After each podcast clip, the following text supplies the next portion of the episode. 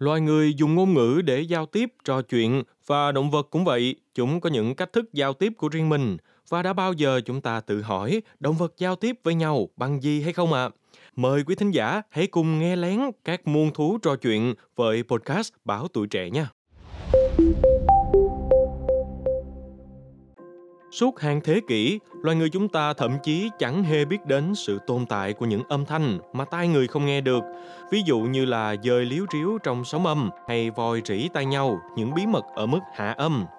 Nhưng may mắn thay, khả năng nghe của chúng ta đã cải thiện cùng với sự phát triển vượt bậc của công nghệ. Ngày nay, thiết bị ghi âm được lắp đặt ở khắp mọi nơi, từ Bắc Cực cho đến Amazon.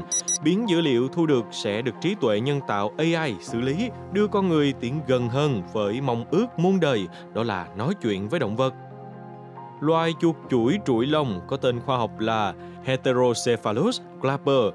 Loài vật này tuy là không có gì để nhìn, nhưng lại có nhiều điều để nói lắm đó nha. Loài gặm nhấm nhăn nhúm này thì sống thành từng đàn lớn dưới lòng đất, Đứng đầu là nữ hoàng, giống như nhiều loài kiến hay là mối. Và chúng tương tác với nhau bằng những âm thanh phức tạp như là hút sáo, réo rắt và líu lo, gư gư, nấc và rít. Theo Alison Parker, nhà thần kinh học tại Viện Nghiên cứu Não bộ Max Planck của Đức, thì khi hai chú chuột gặp nhau trong một đường hầm tối, chúng lịch sự chào nhau, chúng sẽ tạo ra một tiếng chích khe khẽ và kế đến là tiếng chích chích lặp đi lặp lại. Mỗi cá thể chuột sở hữu giọng nói riêng, chưa hết, mỗi đàn chuột còn có phương ngữ để phân biệt với đàn khác. Điều này giống như một kiểu di sản văn hóa gắn với mỗi triều đại chuột chúa vậy đó. Thật là bất ngờ đúng không quý vị? Những phát hiện này đến từ việc áp dụng công nghệ học máy machine learning để giải mã thế giới thanh âm của loài vật. Các nhà khoa học đã dùng công nghệ này để phát hiện các quy luật âm thanh trong hàng vạn file ghi âm, cố gắng hiểu được tại sao đám dơi cứ la hét hoặc khi nào chuột kêu chích chích vì căng thẳng. Mặt khác, ghi âm thôi thì vẫn là chưa đủ, bởi muốn giải mã ý nghĩa của mỗi tiếng kêu, người ta cần biết được bối cảnh của nó.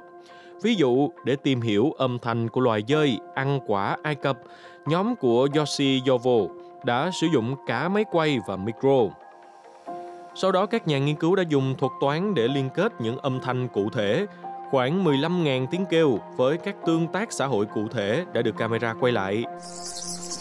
Hóa ra, dơi tranh cãi vì thức ăn, chúng có sự phân biệt giới tính trong khi giao tiếp và chúng còn có tên riêng hay đúng hơn là tiếng gọi đặc trưng. Như các mẹ bỉm sữa, dơi mẹ cũng đổi giọng khi nói chuyện với em bé của chúng.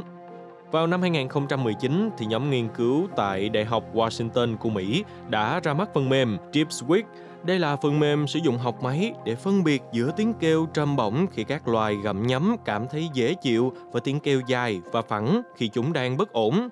Bên cạnh đó, những đội ngũ khác thì phát triển các hệ thống tự động nhận biết gà hoặc là heo khi bị khó ở thông qua tiếng kêu. Còn có dự án tham vọng hơn, đó là tìm hiểu cú pháp trong tiếng kêu của cá nhà tán và thậm chí tạo ra loại công nghệ cho phép con người đáp lời. Động vật một khi được thừa nhận khả năng ngôn ngữ phong phú, một biểu hiện của trí năng thì có thể trở nên đồng đẳng với loài người, thậm chí có thể chữa lành những thương tổn lâu nay. Tuy nhiên cũng tồn tại rủi ro rằng con người sẽ tăng cường sự thống trị của mình trên trái đất.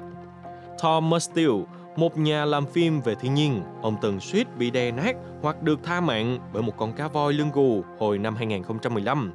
Tháng 9 năm 2022, ông xuất bản cuốn How to Speak Well, cách nói tiếng cá voi. Mustill ví von việc trò chuyện với cá voi sẽ giống việc các nhà truyền giáo gặp gỡ người dân bản địa. Nếu cả nhà tán biết nói chuyện với nhau và truyền đạt những thông tin vốn định hình văn hóa và hành động của chúng và chúng ta sẵn sàng nói chuyện với chúng, liệu chúng có sẵn sàng để được nói chuyện hay không? Cũng với ngần ấy nỗi lo về động vật bị ngược đãi, việc chúng ta học cách giao tiếp với các loài khác dường như là một điều tốt, giống như là một cuộc cách mạng nhân quyền vậy. Động vật có thể đấu tranh cho mình bằng cách lên tiếng, chiếc áo bằng da có lẽ sẽ không còn sành điệu nữa nếu những con bò có thể nói lời cuối cùng trước khi vào lò và nhiều điều thú vị khác. Nhưng con người chúng ta liệu sẽ lắng nghe hay không? Cảm ơn quý thính giả đã lắng nghe số podcast ngày hôm nay. Đừng quên theo dõi để tiếp tục đồng hành cùng podcast Báo Tuổi Trẻ trong những tập phát sóng lần sau. Xin chào, tạm biệt và hẹn gặp lại.